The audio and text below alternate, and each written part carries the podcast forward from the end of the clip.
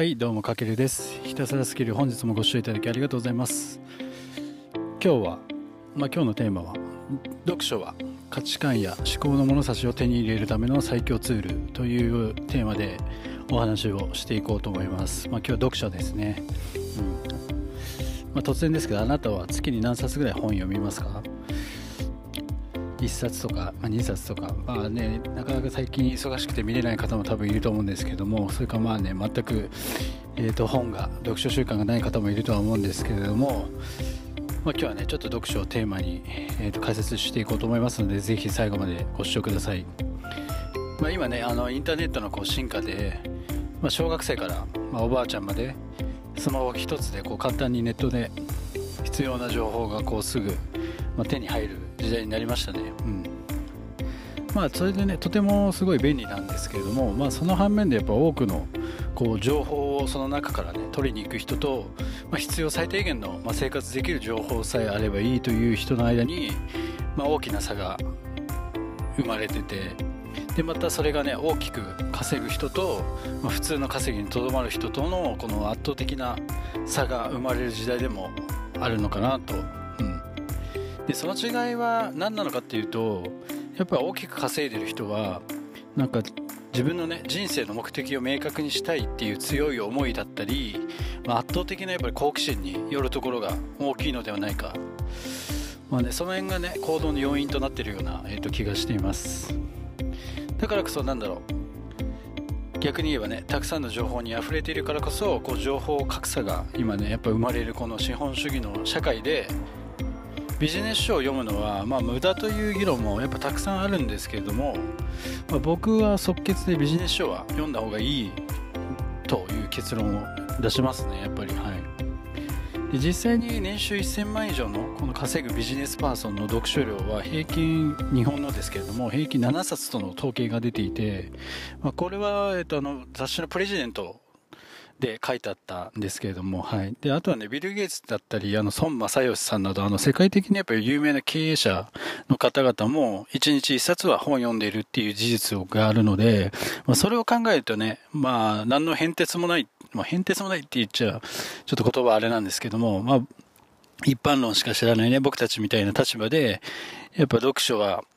読まない方がいいっていう、こうなんだろう、否定を盾にするっていうのは、まあ何の意味も持たないのかなっていう。で、それっていうのはやっぱりこう自分の人生の幅や深さを自らこう狭めてしまう思考でもあるんじゃないかと僕は感じています。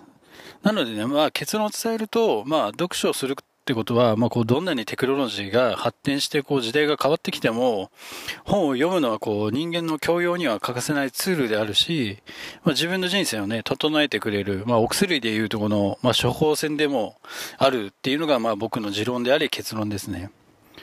まあ、さらにはね、まあ、人生でこうお金を稼ぐという、まあ、一つの使命においても読書は深く関係してくるビジネススキルだと僕は考えていて、ちなみにね、僕はあのビジネス書しか、えーと、読みません。基本的に小説とかもね読まないんですけども、でもその中からこう得られる学びは挙げたらちょっとキリがありませんが、まあ、代表的なメリットをふたつ挙げる、挙げるとしたらふたつで、ひとつめが、まあ、経営者がこう生きてきた何十年ものこの人生の成功や失敗、失敗体験なんかをこうせんごひゃくえんぜん後でね疑似体験、人生トラベルですよねができるってことはすごく大きなメリットなんじゃないかなと思います。僕たちの先を行くね本当に大企業の経営者の人たちが何十年も生きてきた時間をせんごひゃくえんぜん後で疑似体験できるというのはあのとても大きなメリットですし、そうやってさまざまな人のこう疑似体験がタイムトラベルができるっていうのは本ならではじゃないかなという感じてます。うんでもう一つ目が僕の中では一番大事なところで、まあ、今日の最初のテーマの題名でもあったんですけども、自分の、ね、価値観やこう思考が今現在、ね、どれぐらいのレベルにいるのかという、こう価値観や思考の物差しを手に入れることができるのは読書なんじゃないかなと感じています。うん考えてみればね、こう自分の価値観だったり、まあ、僕もあなたもそうですけども、価値観だったり思考っていうのは、今までやっぱり僕たちがこう生まれてきてからの経験などからこう作られた常識でしかないので、まあ、多くの場合はね、その常識が結構錯覚であることが多かったりするんですよね。ただそれ、そういう理解がないと、やっぱりこうなんか新しいことだったり、新しい発言だったり、まあ、自分がね、知らないことなど、がこう自分の人生にない価値観や思考のこうスパイスがね加わると、やっぱ反射的に激しく拒否反応をしてしまうのが、まあ、僕たち人間の心理で、まあ、それがね人生の幅をやっぱり狭めてしまっているという事実にも気づかない人っていうのはやっぱ大変なんじゃないかなと、うん、でそしてだからなんだろう、まあ、このねやっぱり価値観や思考の物差しを手に入れるっていうのは本当に大事で、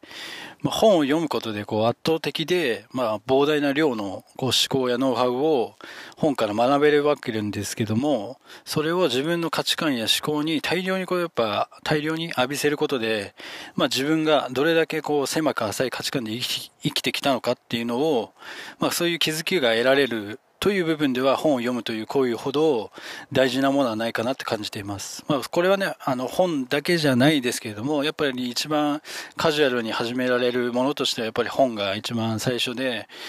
手っ取り早いんじゃないかなって僕の中では思ってます。でね、そこからさらにそれは情報のこう取捨選択にもつながり、まあ、常識を疑う。まあ、当たり前を疑うみたいな、その仮説思考を身につけることにもやっぱつながってきて、まあ、それがね僕たちのこの人生やビジネスに深く関係してくる、えーと、スキルでもあるので、まあ、そういった意味でもこう本を読むっていう重要さは、まあ、なかなかね無視はできないんじゃないかなと感じています。でね、もちろんただこう本を読んで終わりではやっぱ全く意味がないんですよね。それってただのやっぱり浪費になってしまうので、じゃあまあ本を読むときにその本から、ね、僕たちは何を学んで得たいのか、やっぱそういった目的を持ってこうビジネス書を読むことで、その学びや知識が僕たちの財産となり、自分のね価値観や思考のアップデートがあの可能になるんじゃないかなと思います。つまりね、まあ、ここでここからちょっとまとめちゃいますけれども、読書っていうのはあの最もカジュアルに始められる投資案件のような存在だと思うんですよね、僕は。あの投資というとやっぱこう不動産投資とか エフエックス とか株の投資とかはありますけども、そういう読書もねその中でもやっぱこうカジュアルにというか簡単に始められる投資案件だと僕は感じており、その読書のね価値を僕たちのね生かし方次第ではやっぱ何十倍もの稼ぎに変えられるし、まあ、よんな時間がただ無駄な浪費で終わってしまうっていう結果にも変えられるということなんですよね、うん、なので、まあ、僕たちがすべきなのは浪費思考ではなくて投資思考としてのビジネス書として捉えると、まあ、本に対する向き合い方が今までとは違って変わってくるのじゃないでしょうかね。そしてまあ読んだ本をアウトプットするという行動までセットにすることでやっぱ圧倒的なレバレッジをかけることができるんですけども、じゃあ読書をねどのようにこうアウトプットに変えていくかというアウトプット視点からの読書思考はちょっとまた今日長くなっちゃったので次のラジオでちょっと配信していきますので、ぜひそちらも合わせてご覧ください。